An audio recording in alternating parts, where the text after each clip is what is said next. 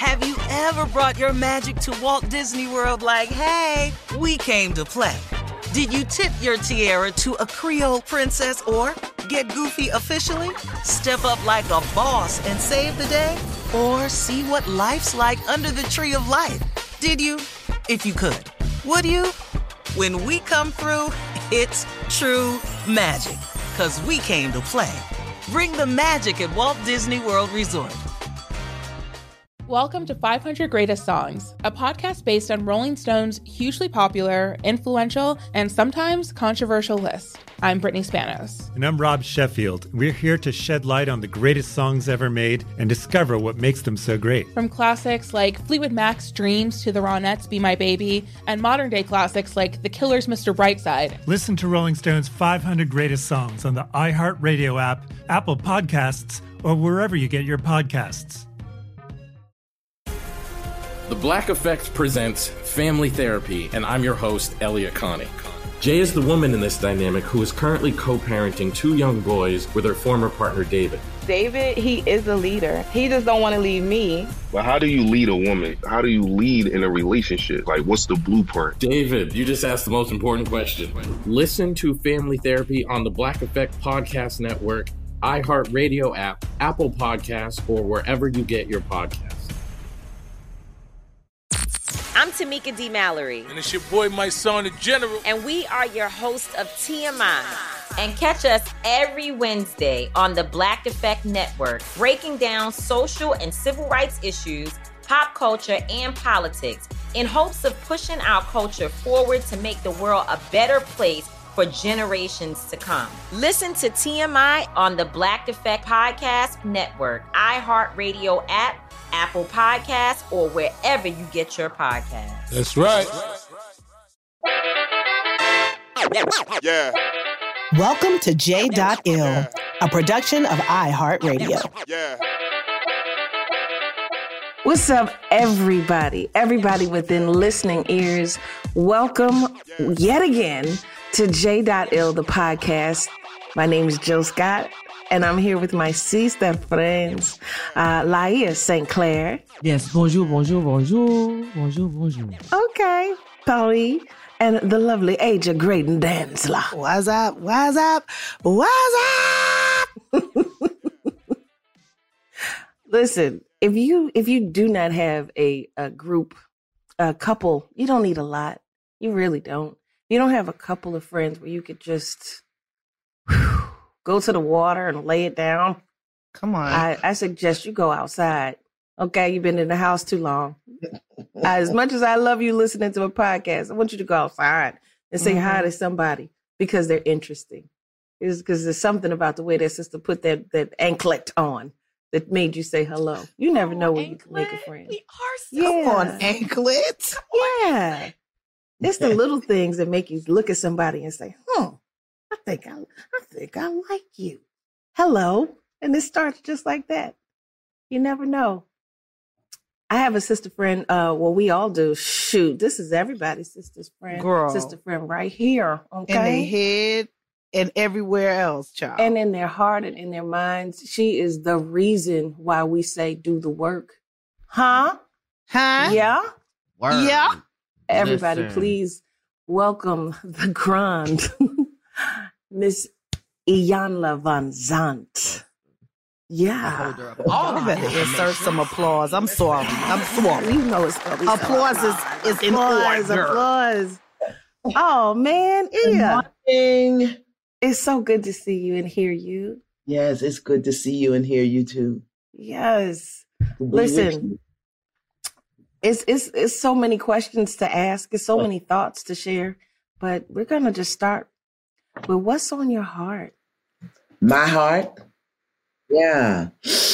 Mm, so much, so much. Let me say good morning to the posse. That's what I call them. That's the posse. I recently attended um, Fashion Week in New York, and one of the um, showings was for all new uh, designers of color. And so that was so exciting. There were 12 of them. And they, I mean, it was just amazing how creative and, and wonderful these designers were. And at the same time, for me, um, being a woman of my age, some of the things that I observed were very disturbing. and now I, I can understand how my grandmother felt when I wore platform shoes and hot pants when she told me I was going straight to hell. but some of the things that I saw. So, one of the things that's on my heart is young women, particularly young women of color. Some of the things that I see and hear, I, I, I don't understand. And I talk to them sometimes. And sometimes they're just angry and rude, and so they don't want to talk. Um, that's on my heart. We discussed this. Yeah. We discussed this quite a bit because um,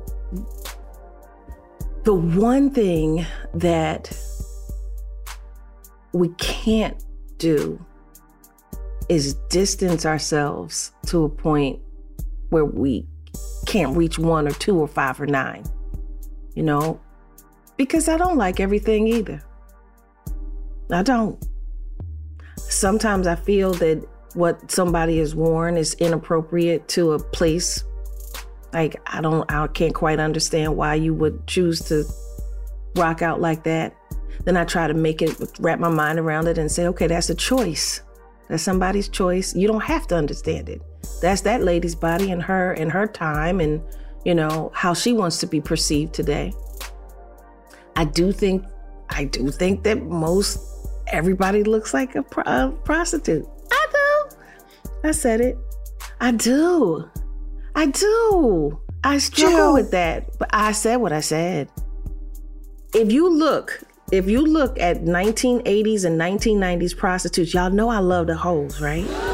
every every city I go to, I have to go find the holes because the holes tell you how the city is doing. That's my that's my opinion. I, it's like my little trip into anthropology. Well, if we love the hoes, why do we vilify their clothing? Well, they're sex workers and they're dressed to sell sex. Is that not the case? Is that not the case? It's true, but I mean, that is true. That is the uniform or the accepted uniform of one who might sell sex, but that's not always what people who sell sex wear. Well, it, it used to be. It used to be the exact uniform for what people who sell sex wear. Well, if you go to Canada, uh, I can't. I haven't. I have in Toronto. The prostitutes wear like. Um, I know, and that's why I'm, I'm. That's why I'm slow walking this conversation because I already know that she's ahead of me in this. She I'm knows not, this. I'm subject. just completely interested. I'm completely interested. Like they wear. They look like they're on their way to um to their secretary job and that lets me know how like how the mentality of Canadians are when it comes to you know this was a while ago I haven't really been able to go see what I what I saw but back then um, they used to look like secretaries or they were you know in their senior year of college or something you know I was like oh but that's because Americans are so hypocritical about sex and you know we have to uh, make it their fault and we have to make them wrong and make them bad. My my concern is that you know those who control the words and images control, control the minds, the minds of the people. And my concern with the young people is that their minds are so controlled that they follow along without question, that they are so into external validation, that there are pieces and parts within them that are not whole and healthy. And that would lead them to dress or to present themselves in the world in such a way that doesn't really honor who they are. Not because, you know, I, I won't say they they look like hoes, but they look like they're not clear about who they are. And that troubles me in the 21st century that you would do that. I mean, I won't even go to the clothing. I'll go to young people who are who are tatted from the top of their head to their feet, everywhere, every neck, hands, elbow, armpits, legs. Where where you going looking like that? You think we sound like old ladies? Yeah, because I was thinking, you know, it's funny. I was just sitting here thinking, I was like, do you guys think they look at that as like as freedom? There was a time when you couldn't work with all that tat on. Now there's a time where you you have to be inclusive. You have to be diverse. You have to not judge somebody on what they look like from the outside. So Listen, there's some places ain't gonna hire you with all that stuff going oh, on. Oh yeah, and they don't want, but they don't want them jobs though, Yana. They, that's, Yeah, the that's right, true. right. They actually don't want to be there. Right. And when I think about external validation, I feel that we've expressed this this need for external validation always as a people. It just looked like pressed hair and a suit jacket at one time. And so I feel that the, the need for the external validation that we've always pushed back on this, it has just always looked different. And sometimes it looked like an afro, and sometimes it looked like baggy pants, and sometimes it looks like tats. It's just that we, as Black people, I think, are aware that something is deeply wrong with the standards to which we're expected to be a, a to hold up. And so eventually, as young people, the fear, the lack of fear when you're young makes you push back at it with a lot more, you know, oomph. And maybe Zero they push 100 real quick. And yeah, and maybe they push too far. Maybe there is such a thing as okay, you've pushed it too far. But the action of pushing, I want to be careful we don't quell that. Are they pushing back on the standards that they don't believe? Are they just following the group and doing what's acceptable? Okay. Yeah. I'm from Brooklyn. I rebel against everything. I rebel against left nostril breathing. Come on, left nostril breathing. But, but are they pushing against it because their their freedom, they're ex, um, expressing their freedom and their choice? Or are they just doing it because everybody else is doing it, and this is what I'm doing to be accepted? That's the part that concerns me. Well, that's the scary part, right? Because I do think the difference between this new generation and ours is they're doing more permanent things to their bodies.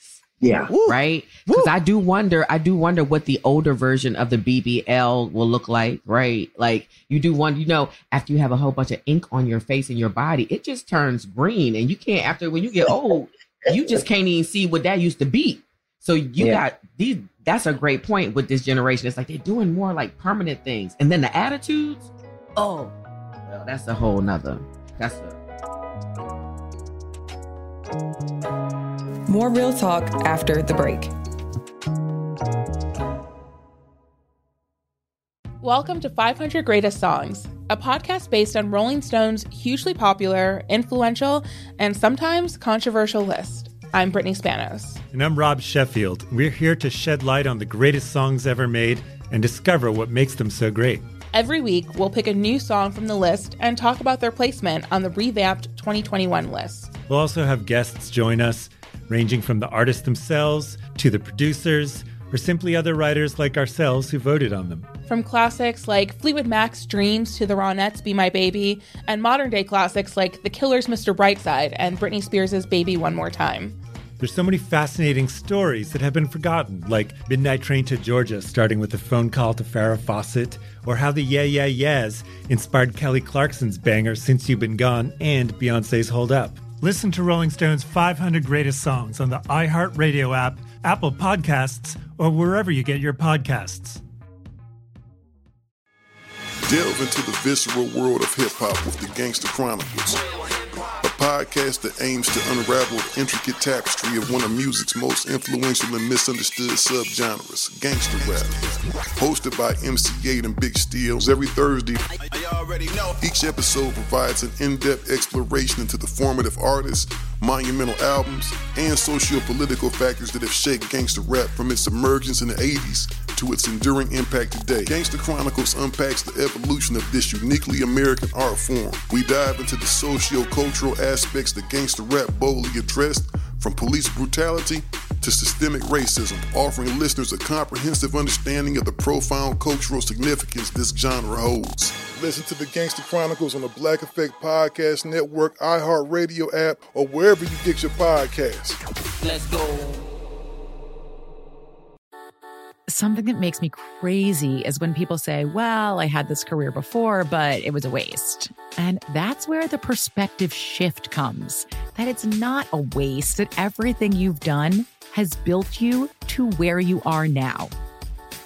This is She Pivots, the podcast where we explore the inspiring pivots women have made and dig deeper into the personal reasons behind them. Join me, Emily Tisch Sussman, every Wednesday on She Pivots as I sit down with inspiring women like Misty Copeland, Brooke Shields, Vanessa Hudgens, and so many more. We dive into how these women made their pivot and their mindset shifts that happened as a result. It's a podcast about women, their stories, and how their pivot became their success. Listen to She Pivots on the iHeartRadio app, Apple Podcasts, or wherever you get your podcasts. Bring a little optimism into your life with The Bright Side, a new kind of daily podcast from Hello Sunshine, hosted by me, Danielle Robay, and me, Simone Boyce. Every weekday, we're bringing you conversations about culture, the latest trends, inspiration, and so much more. Thank you for taking the light, and you're going to shine it all over the world, and it makes me really happy. I never imagined that I would get the chance to carry this honor and help be a part of this legacy. Listen to The Bright Side on America's number one podcast network, iHeart. Open your free iHeart app and search The Bright Side.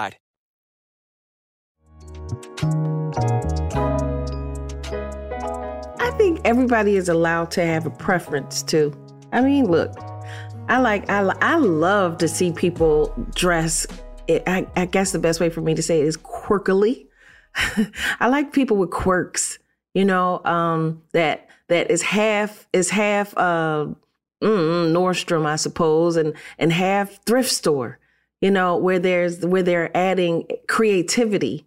Um, I can I can take more creativity like even if it's short and tight, if it's creative, I, I can ride with it, you know, because you're you're putting you're putting yourself into this thing rather than this thing wearing you.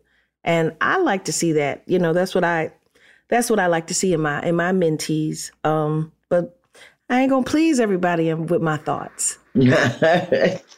I just want them to be whole and healthy you know, I, I I know the things that I rebelled against growing up. I was a Panther coming out of the Church of God in Christ. I was a Black Panther and an African dancer. I mean, these and, are great things, Iyanla. They are, but back then it was, you know, to be a Black Panther back then, with your, that was a problem. It was dangerous. And, yeah, yeah, and also to to be uh, to really people were fighting for rights and everything, but they still had Afrophobia. Because you know, you had those of us who were right. cultural nationalists and were into the culture right there in Philly and and Brooklyn. I was in Brooklyn, you know, and we're really expressing ourselves as Afro descendants of Africans. And there were those who wanted to be free but still wanted you to look white. So, mm. you know, I had a quarter of an inch of hair on my head back in the 60s. Oh, that's, you know, that's, that's going on at HBCUs right now on any every HBCU yeah. campus. School days continues to exist. if we're talking about our, our, our young women being whole and knowing that we all, you know, went through a, a stage or five, you know, to get where we are today, how would a young woman know that she wasn't whole. They know though. They do know. They I don't think we provide them with enough support to process it, work through it, do the work. And a lot of them want it. I talk to them all the time because they talk to me about relationships. So they know. I, I spoke at the orientation of a uh, HBCU recently, and there were about maybe 800, 900 young people first day of college. I had two two experiences. One, a young man stood up. He was 33 years old, first time in college because he grew up as a sex worker. Not uh, um, he was trafficked His mother was a drug addict. He was born into sex trafficking and then he was trafficked. So at 18, when he should have been graduating school, he was being trafficked. And so at 33, he made the choice and the decision to come to college for the first time. He stood up in an audience of 900 people and said that. Now, my generation, you would have went to hell. You would have went to your grave holding that information. So he stood up and he spoke about it. The young people really supported him. And his question was, how do I clean myself of this? And he said the reason he was standing up was because he read Yesterday I Cried. And I have the chapter in that book on my sexual violation. And he said when he read that, he knew that he could move forward. So to come to college the first day and see me just blew his brain. So, I mean, that's an example of how they are more advanced than, than we are. And also uh, a cry for help. Another young woman stood up and spoke, and she said that she was uh, sexually violated at the age of five, told her parents about it by the time she was eight, and they didn't believe her. And nothing was ever done to the person. And as a result of that experience, she developed OCD, obsessive compulsive disorder. And she, you know, worked through it with therapists and stuff. She knows she still has it. But her biggest issue was trusting people. So how she her question to me was how do I learn to trust people if I want to say something and tell them something without feeling like they're not going to believe me? And I said to her, Aren't you brilliant? At eight years old, when your parents weren't ready to address that issue, your mind figured out something for you to focus on other than being raped. So it focused on what? Sheets, folds, towels, pillows. How wonderful is the mind? But now you don't need it. You don't need to shift your focus. You're choosing another way. You've ushered a lot of us, oh, so many of us, to healing, the the process of healing, the thought about healing. You know, um, because black folks, you know, we just we just deal with stuff and we just keep pushing it. We pioneer through, or we take the L and, and drink too much, or smoke too much, or screw too much, or you know, just trying to get through, just to get by you know. But you have been a beacon when it comes to, I'll say you and Queen Afua, um, when it comes to paying attention to yourself, pay attention to your spirit, pay attention to your to your thoughts, honoring your pain, because that's a anybody honoring no pain. You forget about pain, you ignore pain, you move on you know if you're if you're strong you know um and I, I definitely you know i don't know how I, I, bet you get your flowers all the time but here's some more thank you thank you oh thank i would i would much. love to join in the flower giving if i may go right ahead you know you gifted our mothers many of our mothers with language that they really desperately needed Mm-hmm. And I've sat in groups of women of my age group multiple times and discussed what books all our mamas had. And all our mamas had Acts of Faith. Like Everybody. all our mamas had this book. Like this was the book.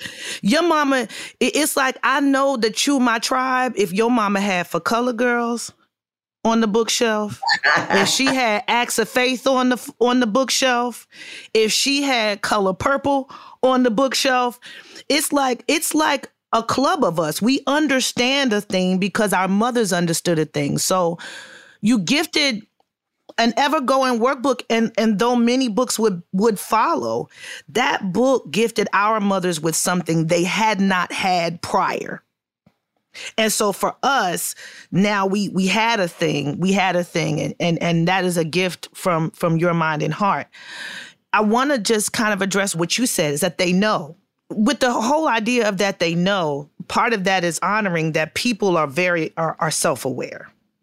to a degree.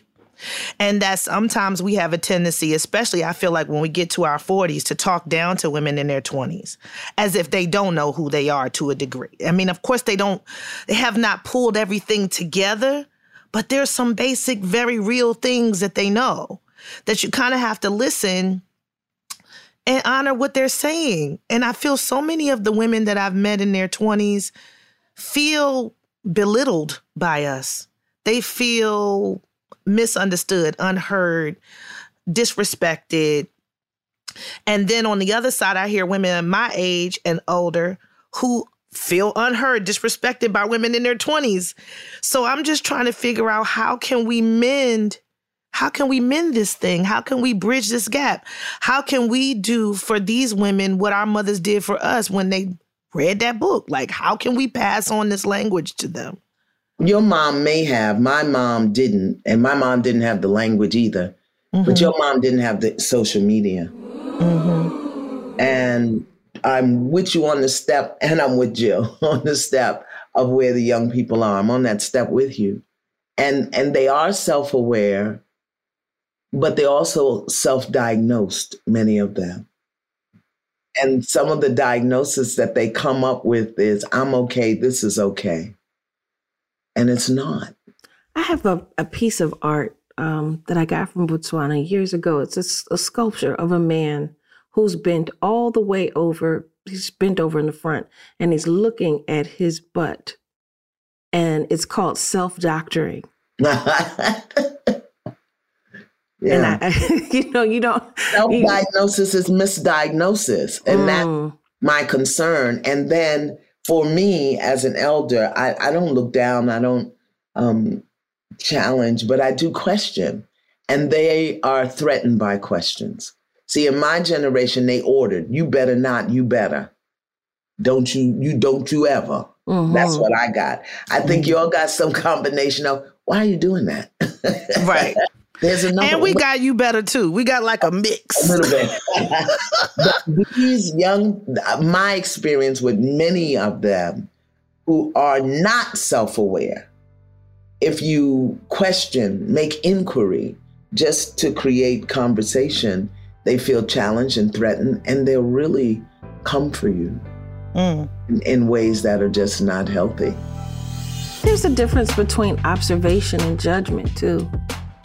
Yeah. And oftentimes when when you you know, because I could I do really consider myself an anthropologist when it comes to the hosts. You know, I do. I do.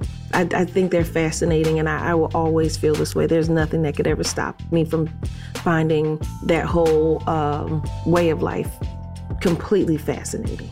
So I got love for them. Okay, mm-hmm. just just so so you know, because that's the, the observation and the judgment portion because we're not 25. We're not and we're not 18. You know, I'm 50. You know, my my friends here are in their 40s. You know, and 70 on Wednesday. What? Come on. I can't tell. What we do is what we do on here is we love a September baby. Amen. Oh, we? Yes, we do. Oh, that makes her a Virgo. Yes, I am a Virgo. Straight up neurotic and crazy as hell. Shut up. Shut up, young. Straight up neurotic and crazy as hell. A September 13th baby. We love to see it. I'm September 25th. Okay. Oh, you Libra. I am. Born the same day as Bell Hooks. Just make sure them scales balance. Well, look at that. Wait a minute. Okay, Laiya, who were you born the same day as?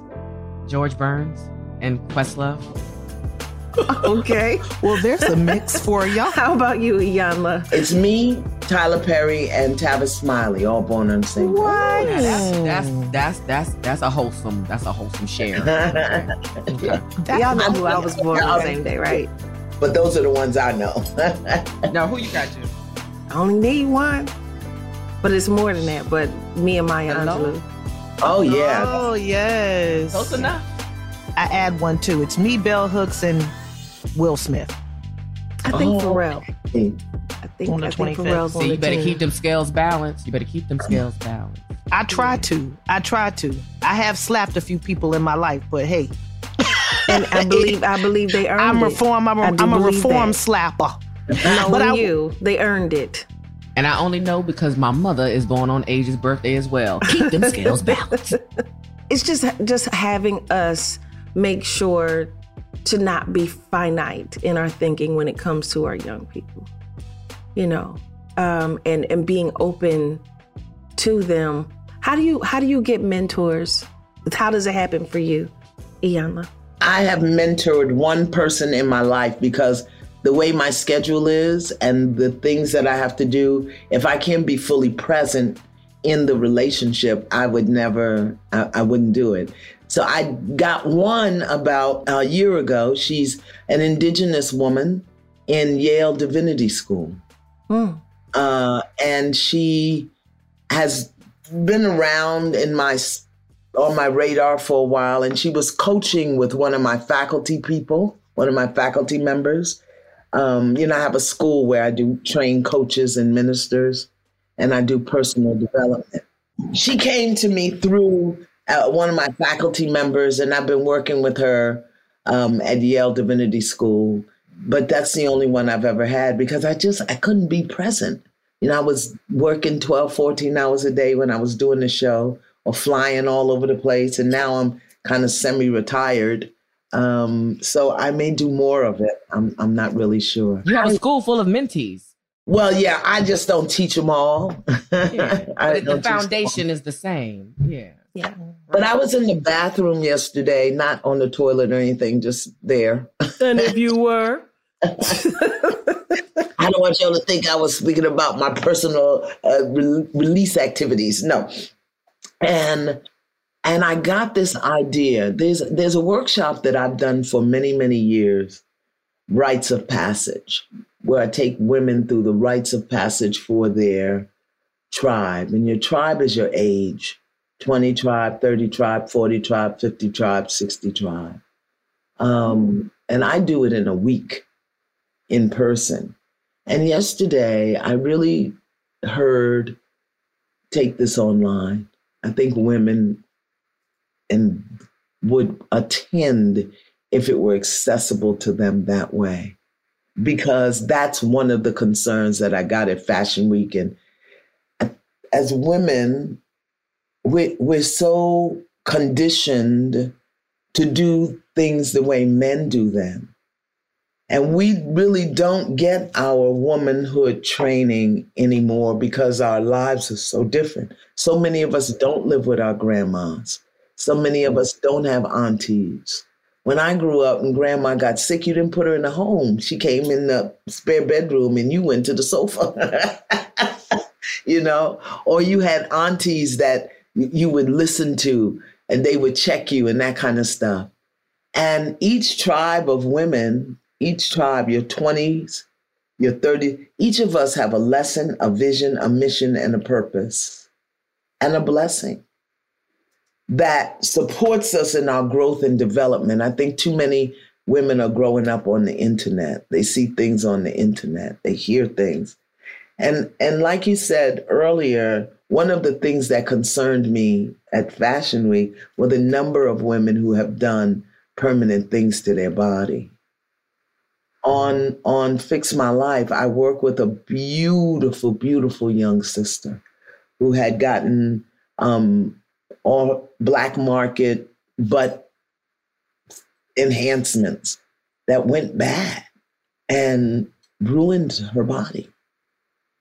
So I saw a lot of that yesterday. My former makeup artist went and had liposuction and something the anesthesiologist wasn't um, licensed. She ended up in a coma and then rehab and at beautiful young woman at 30 something now is walking on a cane. I really didn't know how common it was in Iyanla until I was talking to two of my girlfriends who are considered, I mean, earthy of sorts. And they both individually told me they had lipo and they had things. And I was like, really? I just didn't even know it was in my my tribe. Well, lipo is one thing. I, I don't have no issue with sucking this fat out so I can continue to eat my grits. I don't have a problem with that. that. Really? So, because ain't it doesn't that isn't that the beginning of the spiral? No, absolutely not. Sometimes you have lipo because you may have lost weight and you have those lumpy things, or you had a baby, or you know the body just isn't responding quick enough to diet and exercise. I'm not talking about that. They don't talk about the recovery either. Nobody ever does. It's like you disappear for a week and you come back snatched and nobody even ever talks about pain or medication or you know if something doesn't heal properly. Like they're really not talking about it like i feel like they should be talking We're going to take a quick break and then we'll be right back.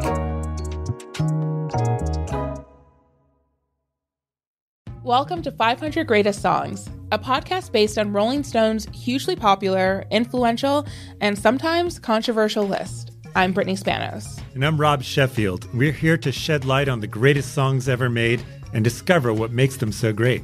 Every week, we'll pick a new song from the list and talk about their placement on the revamped 2021 list. We'll also have guests join us, ranging from the artists themselves to the producers, or simply other writers like ourselves who voted on them. From classics like Fleetwood Mac's Dreams to the Ronettes' Be My Baby, and modern day classics like The Killer's Mr. Brightside and Britney Spears' Baby One More Time.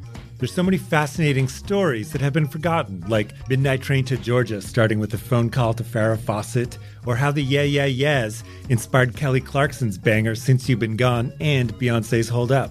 Listen to Rolling Stone's 500 Greatest Songs on the iHeartRadio app, Apple Podcasts, or wherever you get your podcasts. Delve into the visceral world of hip hop with the Gangster Chronicles podcast that aims to unravel the intricate tapestry of one of music's most influential and misunderstood subgenres, gangster rap.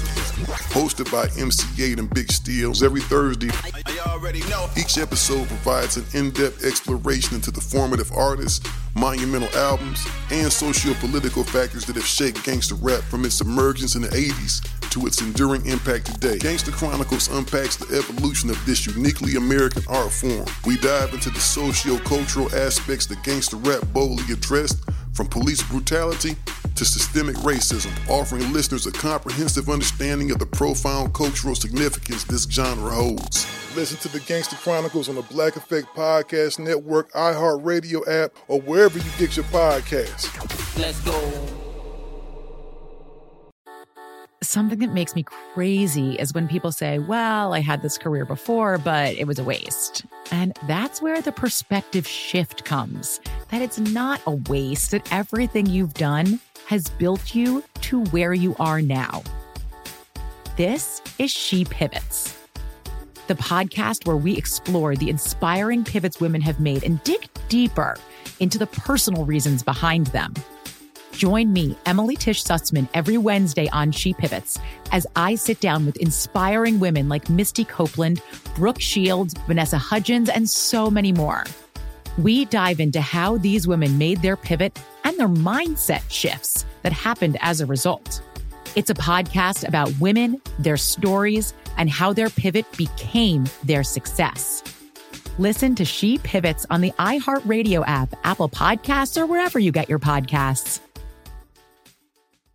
Bring a little optimism into your life with The Bright Side, a new kind of daily podcast from Hello Sunshine, hosted by me, Danielle Robay, and me, Simone Boyce. Every weekday, we're bringing you conversations about culture, the latest trends, inspiration, and so much more. Thank you for taking the light, and you're going to shine it all over the world, and it makes me really happy. I never imagined that I would get the chance to carry this honor and help be a part of this legacy. Listen to The Bright Side on America's number one podcast network, iHeart. Open your free iHeart app and search The Bright Side. I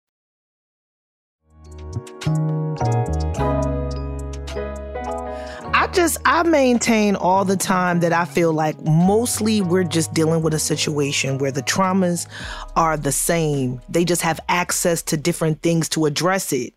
It's like I don't feel these girls are any more traumatized than any of us were around our self-view and who we are. They just have access to things to change it in different ways and change it, disguise we, we, it. That's well, it. yeah, disguise it right or process it or whatever it is they're going to do. But the thing is that if it's like now when we talk about violence. Okay, so Philly is on fire right now, as a lot of different cities are, and we're all talking about how these kids are so violent and they so violent.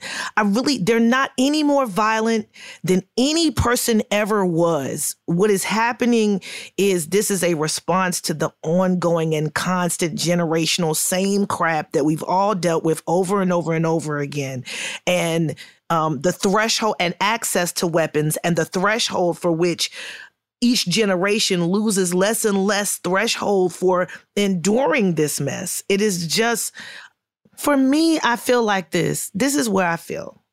How can we expect for young people to respect life when everything around them, and I'm not going to immediately point to the media, I'm going to say they live in a country that don't respect life.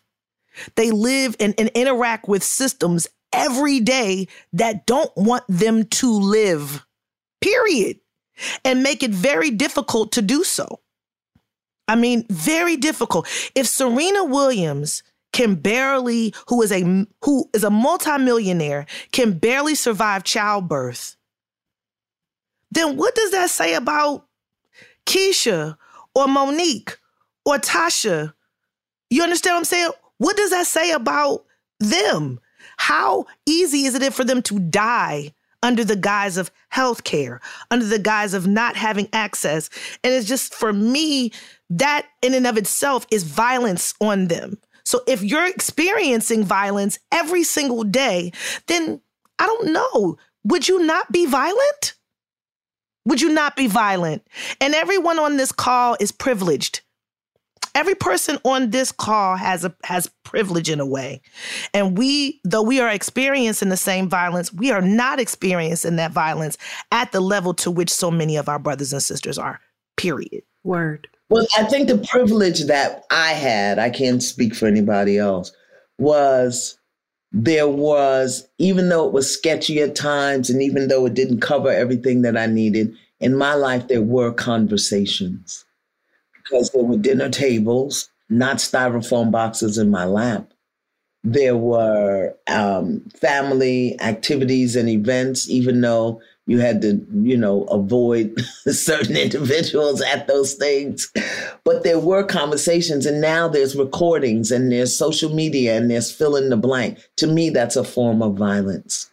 To force people into unknown territories and situations to have someone in a situation where they need information and they can't even have human contact mm. to mm. me more violent. Oh yeah. Mm. Yeah. Every day is coming into more clarity that like people are lacking social interaction and it's literally just on Absolutely. that computer. And what are the things that happen after you don't know how to interact socially? Because I'm with you, Aja. I wasn't saying that there aren't reasons for why we don't respect life. It's everybody it's it's a whole bunch of reasons. However it is what it is. It's still getting worse. And that's one of the it reasons feels heavy the kids can't socially yeah. interact. Everything yeah. feels heavy. And they don't really it know how to. heavy. That's what it is because they don't know how yeah it feels mm-hmm. heavy for for us and we are privileged you know?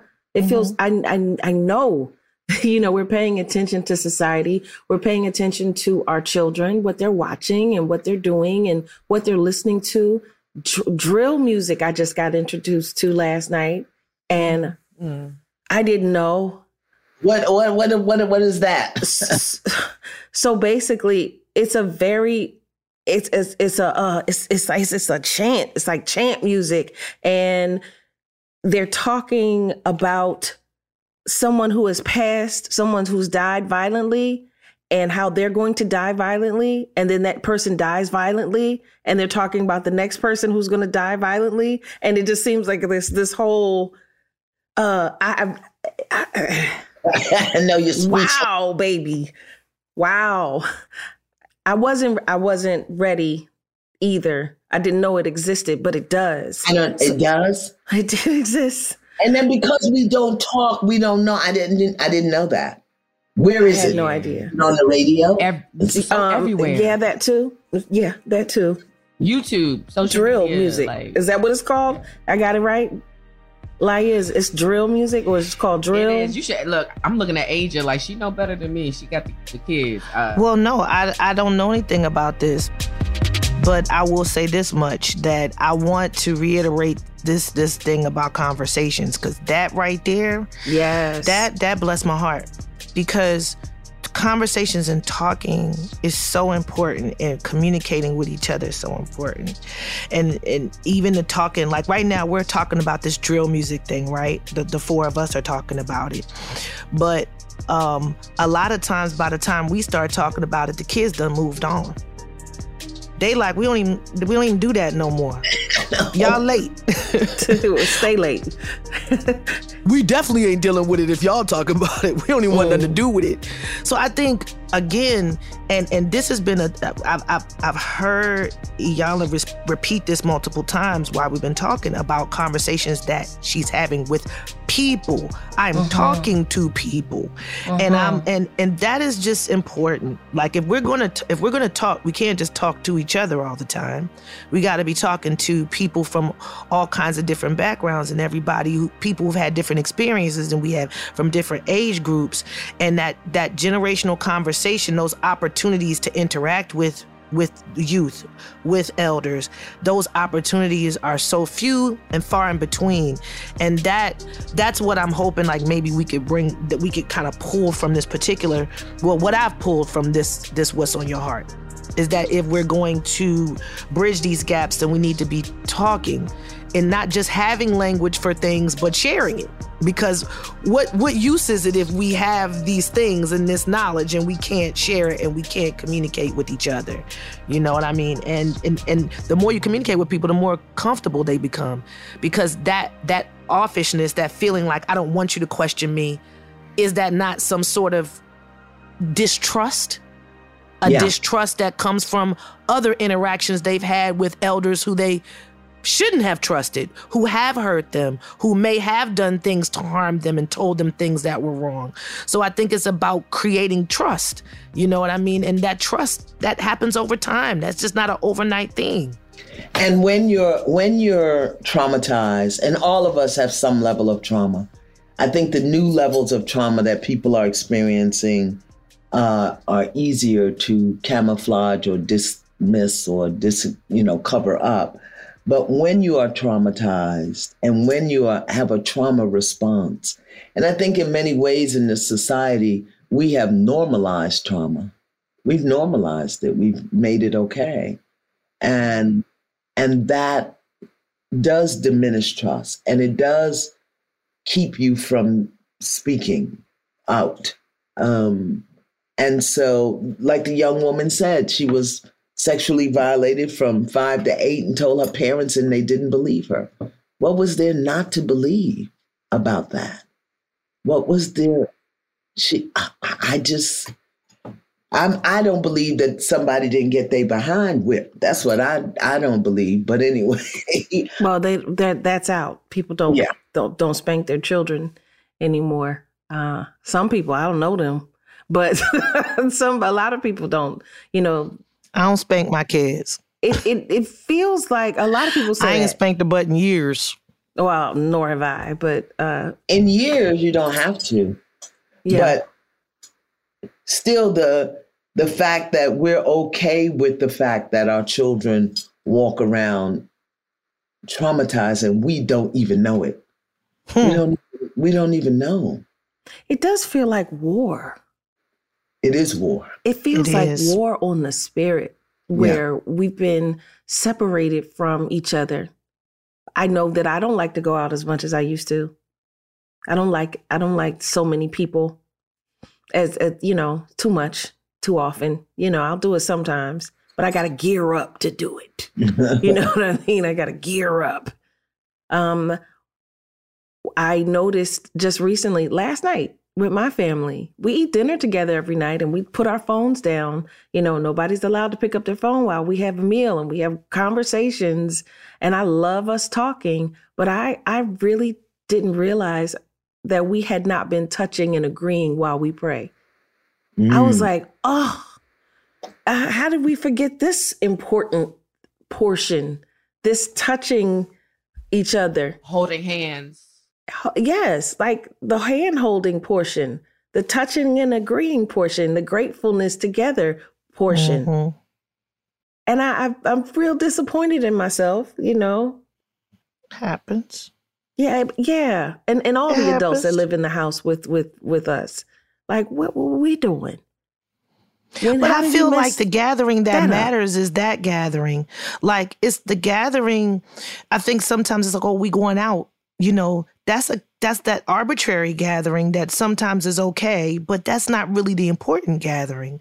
The gathering is that those times when you can talk and and remember to touch and agree and that kind of that kind of energy. I mean, just for me. But I'm gonna say this too because I feel like I don't want to skip past it what when Iyanla said about not knowing your kids are traumatized and being okay with that. I just want to address that real quick because that that's so real. Kids learn real early how to perform for you. And they know when you're going to respond and they know how you're going to respond and the nuances of your responses. So they know sometimes how you're going to respond to their vulnerability without even trying it with you. They've observed you with uh, with other kids or other people. They know when you're not ready to hear the truth that they're trying to share. And kids will perform okayness, perform wellness. Like for example, you have a lot of kids that are hi- highly traumatized, but they got good grades. Yes, that's right. They're highly traumatized, but they're real well mannered. Yeah. And, and and parents will check them off on the box because as long as you you clean, you dress nice, your grades are good, you're all right. Got manners. You don't embarrass me. Not only are you all right, but you're not a problem for me.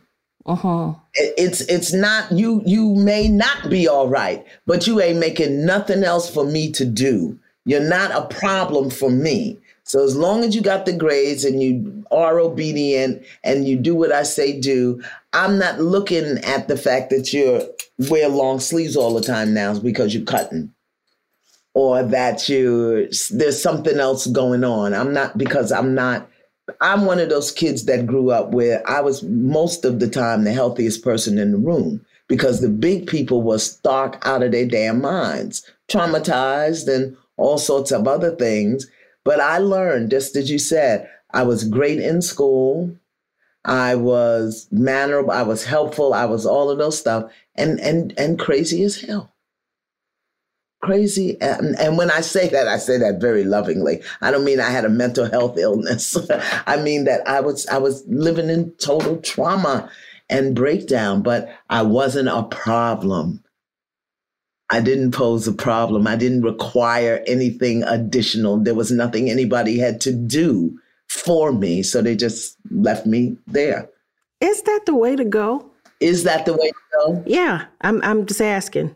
Is is that the way to go? If you're going to have a, a lot of trauma in your life, that you're not problematic to others. Uh, well, it becomes problematic later on if you don't get it handled. It becomes Sure. problematic for you later on. I think. I think a lot of young people probably feel that way.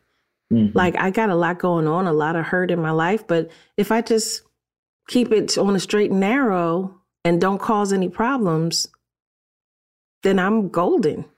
Yeah, yeah, yeah, yeah. I always say, "You want the truth." But see, the problem with that is that when you do find a child who is willing, who is going to show you, I'm I'm fucked up. you know what I'm saying? Like when you have a kid that's like, uh uh and you gonna see me. You're gonna see me. The problem with when you don't pay attention to the child who's well behaved is that then you start comparing those two children. Why can't you mm. be like so and so? They all right. They grew up in the same household with you. How come y'all not? You know, and that's the problem. I, well, I feel like that's been an a- an issue with parents like myself and other parents that I know who are my age as we do share with each other that this is this is a thing. How to how to look at your young person and hear and see them. Especially since we all been kind of trained and told this is a good kid this is a bad kid.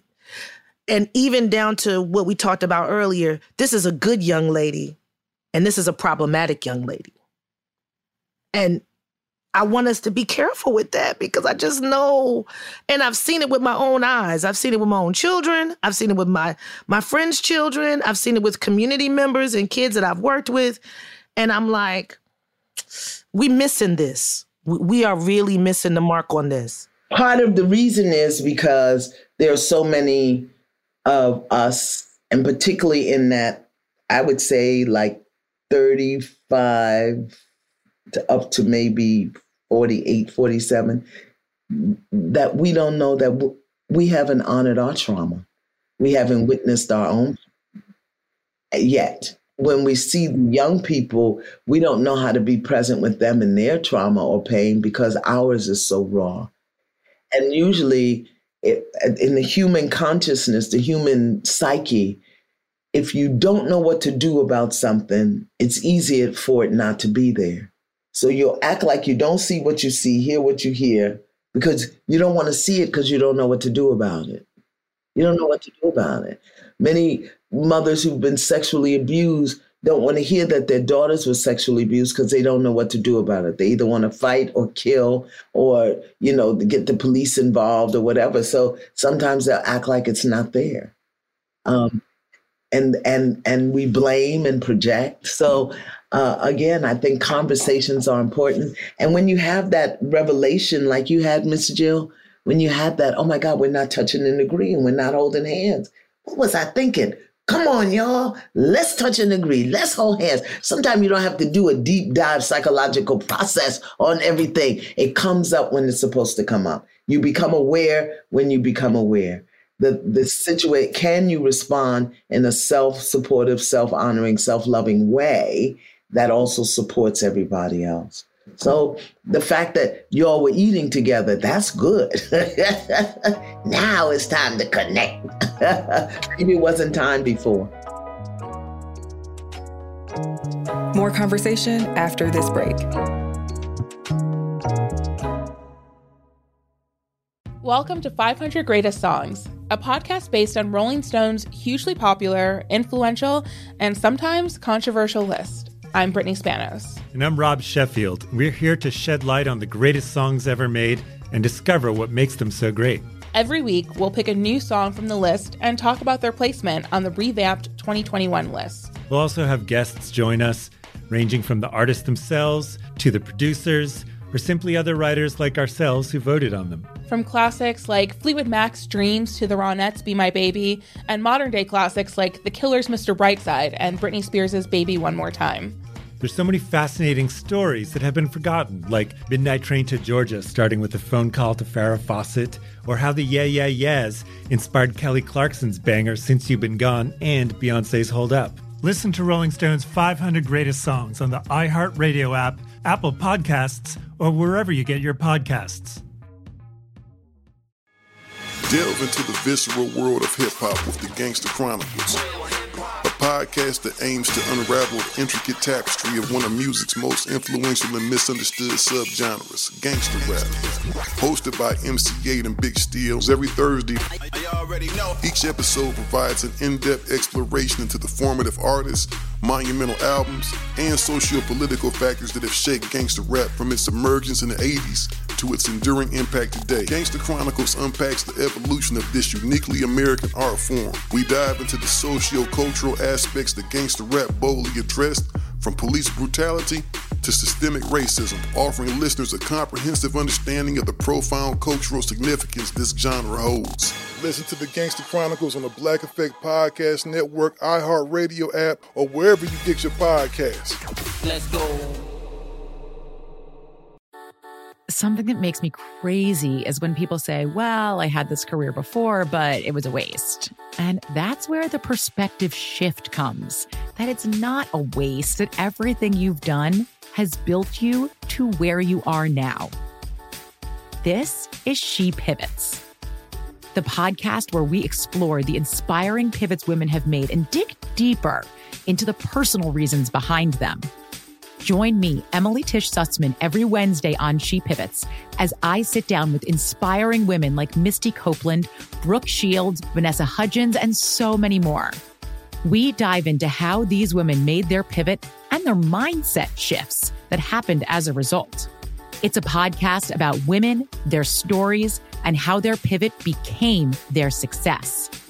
Listen to She Pivots on the iHeartRadio app, Apple Podcasts, or wherever you get your podcasts.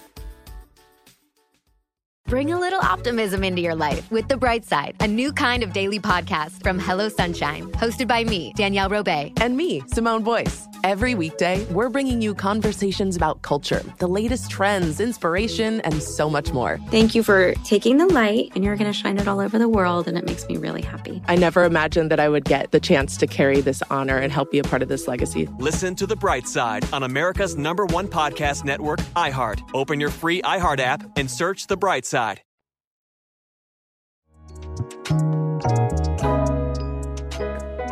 You know what I think, friends? Sisters. I think that there is a space for game. You know, everybody's like, "Oh, put me up on game." I think there's there's there's there's supposed to be some game that we're we're handing out to our, our young people. Like for instance, if this is this I'm going I'm going with what, where we started with the with the clothing. If you're going to to dress scantily, how's that? Um, because you've been blessed with this beautiful figure. Oh, I remember having that myself. oh, the days. Um, that you know how to fight. Hmm? That you you know how to uh, protect oneself uh, in any way that you possibly can. That you know how to listen to your intuition that says, "Don't go into this room." That you know how to um, protect yourself, basically. You know, uh, I feel like there's a trade off here because we're we're they're they're still sheep's. They're they're little they're little little lambs out in the world with a bunch of wolves. So how best to if you're going to to do these things, then you need to know how to protect yourself. I want you to know how to fight. I want you to know how to disable. That that sounds like a good plan to me. I mean, it's I, I, there's no way for me. I see your face, Adrian. There's I no way you. for I, me. I to love you. I love you and I love you. But I want you to know that the the likelihood of you being attacked is just as high when you have on sweatpants. That's right. So if everybody if if you have to learn how to fight because you're wearing a tube top, you better learn how to fight whether you wearing a full on winter coat and everything else too cuz this is the thing. Listen, I got Fair four enough. daughters. Listen, I got four daughters. Okay? And I have been through, and we talked about this on the podcast. I've been through these conversations, been through them. And I've had to think about my value around it and what I'm saying to my daughters and the implications of what I'm saying to my daughters. And absolutely, there's going to be places where just same way it's appropriate to wear a coat when it's cold, there's it's appropriate dress for places that you might go or want to do things. I've actually even heard I, my daughter loves a crop top, honey. She's 20 years old, she loves a crop top. Loves a crop top. We were supposed to be going out to lunch and I heard her friend say, "Dia, no crop tops today. I've heard her own friend check her on the crop top love. You hear me?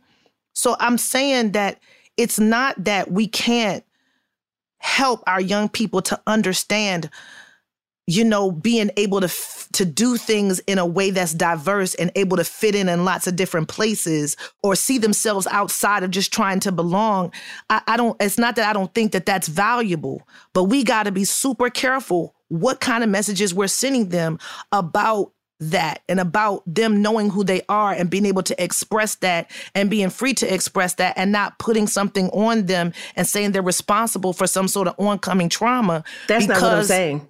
of that, you know that's not that's not what I'm saying. I know it's I'm not what you're saying saying, but it had that sound to it. I'm It- so it sorry that it did, but that is not my intention. I'm saying that if you're going to wear high heels, somebody's got to teach you how to walk in them. You know what I'm saying? I'm saying that um that our young women need to know how to protect themselves. Period. So they can wear what they want to wear because we know that the world is sick. They're not. They're they're they're out there in the jungle. These these folks, old and young, are not well. So they need to know how to protect themselves. Like, what is game? How do we prepare them? How do we let these birds out of this nest so they can fly as best as we possibly can? How do fair, we do that? Fair, fair.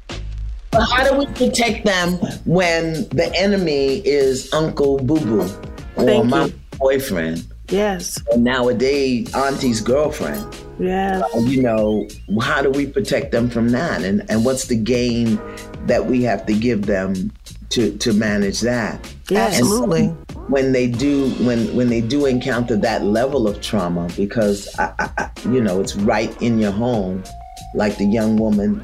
Uh, and the parents didn't know what to do, so they did act like it didn't happen. When they do encounter that kind of trauma, and being scantily clad, uh, or tatted, or you Locked, know, blown up, uh, is is, an, is is the way that they hide their pain. Hmm. What what do we do then? Without Address the pain, right? Well, but you got to have conversation. You got to Right. be intimate. You got to know that it's there. Listen, my grandson, my great grandson is four. He'll be five on the 20th of this month. And the first two years of his life were so traumatic. Really. My, and this is my grandson's son. And I'm looking at it, you know, Iyanla Vanzant, I'm not immune to family drama or hysteria. And so he's four. And you, if you, the, the trauma that this kid experienced that by the time he was two is, you know, unbelievable. And so now at four going into five, he has an issue trusting adults. And no matter what you say to him, he don't believe you. We're going to do so and so or okay, this is a bag of beads. No, it's not. Yes, it is, baby. Look, it's a bag of beads. No, no, it's not a bag of beads. What is it? I don't know, but it's not that. so my old school ear was like, this kid is being disrespectful. You, this a bag of beads because I say it's a bag of beads. Don't you talk back to me? And then I realized, oh my God, he doesn't trust adults. He doesn't trust what's being said to him. He doesn't trust that people are telling him the truth. He doesn't trust. So, you know, that's why he ended up in my kitchen because, uh, you know, great granny, yay, yay. I've got to un, I've got to support him in unraveling that. But how many people don't have the skills, the tools, the desire? You know, we're so busy trying to get friends and likes. We don't have the desire to interact and be intimate and have conversation and pay attention to what's going on. Because at four, I've got to do it at four and five because that in the street, that'll get him shot when they pull him over in his car. And he said, I ain't stopping. There's the violence, first against him. And then, so, you know, it's quite complicated. Lots of reasons for us to continue to drink coffee and smoke happy flowers. I love it. Well, I you know, I'm always looking for solutions. I'm always trying to find a trying to thing. What what is the thing? You know, it could be multiple things, but your books, your presence, your energy, your consistency have been a blessing to us. You've given us gigantic uh, platforms to jump off of and, and fly. And that is definitely and most sincerely appreciated. I'm I'm asking for the game book, ma'am. I got some game Me too, for you. Me too, me too, me too. I'm asking for the game book. I'm going to do it in rites of passage because the 20 year olds game is different from the 30 year olds. And the 30 year olds is different from the 50 year old. At 70, I got to remember the game. so, so that I, only- can play it. I only have a philosophy about work in the in the ages, but that's it. okay. The the twenties you work hard. Yeah. The thirties you work smart. Yeah. The forties you work how you want to. The fifties are for working when you want to. And the 60s are for, for working if you want to. I only I only know the work part. That's the only part that I came up with. And to me, Yeah. I feel like that's game for somebody who's who's interested in working. Right. So I feel like there has to be game for other things as well. Like Well, there's you know. game for speaking, you know, Hmm. but we'll, we'll talk about that. I'm gonna let you know when I get rites of passage together, so you can get in your tribe. Thank you so much. I'm trying to. Can I make a reservation for my tribe, please? I I don't. I don't have no game. I just want some. Okay. I don't know how much it costs, but I got sixty-seven dollars. Hmm. I will save until then. Thank you so much for being here. Appreciate you. It's been an honor and a pleasure. Thank you so, so much. And you know, I'm right down the road on Shondaland on the R spot every Wednesday. So listen in. Absolutely. Absolutely. How do you eat an elephant? One bite at a time. Hey, listeners, it's Amber, the producer of J.Ill here. Iyanla is an icon for healing. I want to encourage you all to check out her new podcast on the Shondaland Network, The R Spot.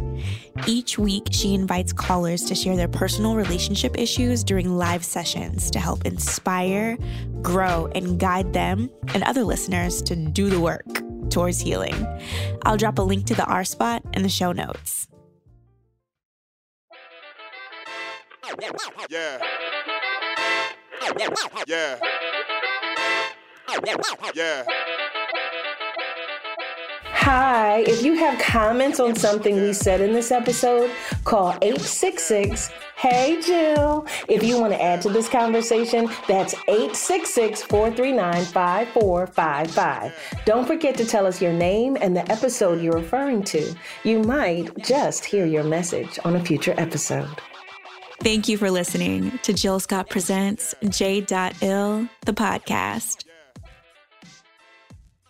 J.Ill is a production of iHeartRadio. For more podcasts from iHeartRadio, visit the iHeartRadio app, Apple Podcasts, or wherever you listen to your favorite shows. Welcome to 500 Greatest Songs, a podcast based on Rolling Stone's hugely popular, influential, and sometimes controversial list. I'm Brittany Spanos. And I'm Rob Sheffield. We're here to shed light on the greatest songs ever made and discover what makes them so great. From classics like Fleetwood Mac's Dreams to the Ronettes' Be My Baby, and modern day classics like The Killer's Mr. Brightside. Listen to Rolling Stone's 500 Greatest Songs on the iHeartRadio app, Apple Podcasts, or wherever you get your podcasts. Delve into the visceral world of hip hop with the Gangster Chronicles, hosted by MC Eiht and Big Steel. Is every Thursday, I already a know. podcast that aims to unravel the intricate tapestry of one of music's most influential and misunderstood subgenres, gangster rap. Let's go. Gangster Chronicles unpacks the evolution of this uniquely American art form, offering listeners a comprehensive understanding of the significance this genre holds. Listen to the Gangster Chronicles on the Black Effect Podcast Network, iHeartRadio app, or wherever you get your podcasts.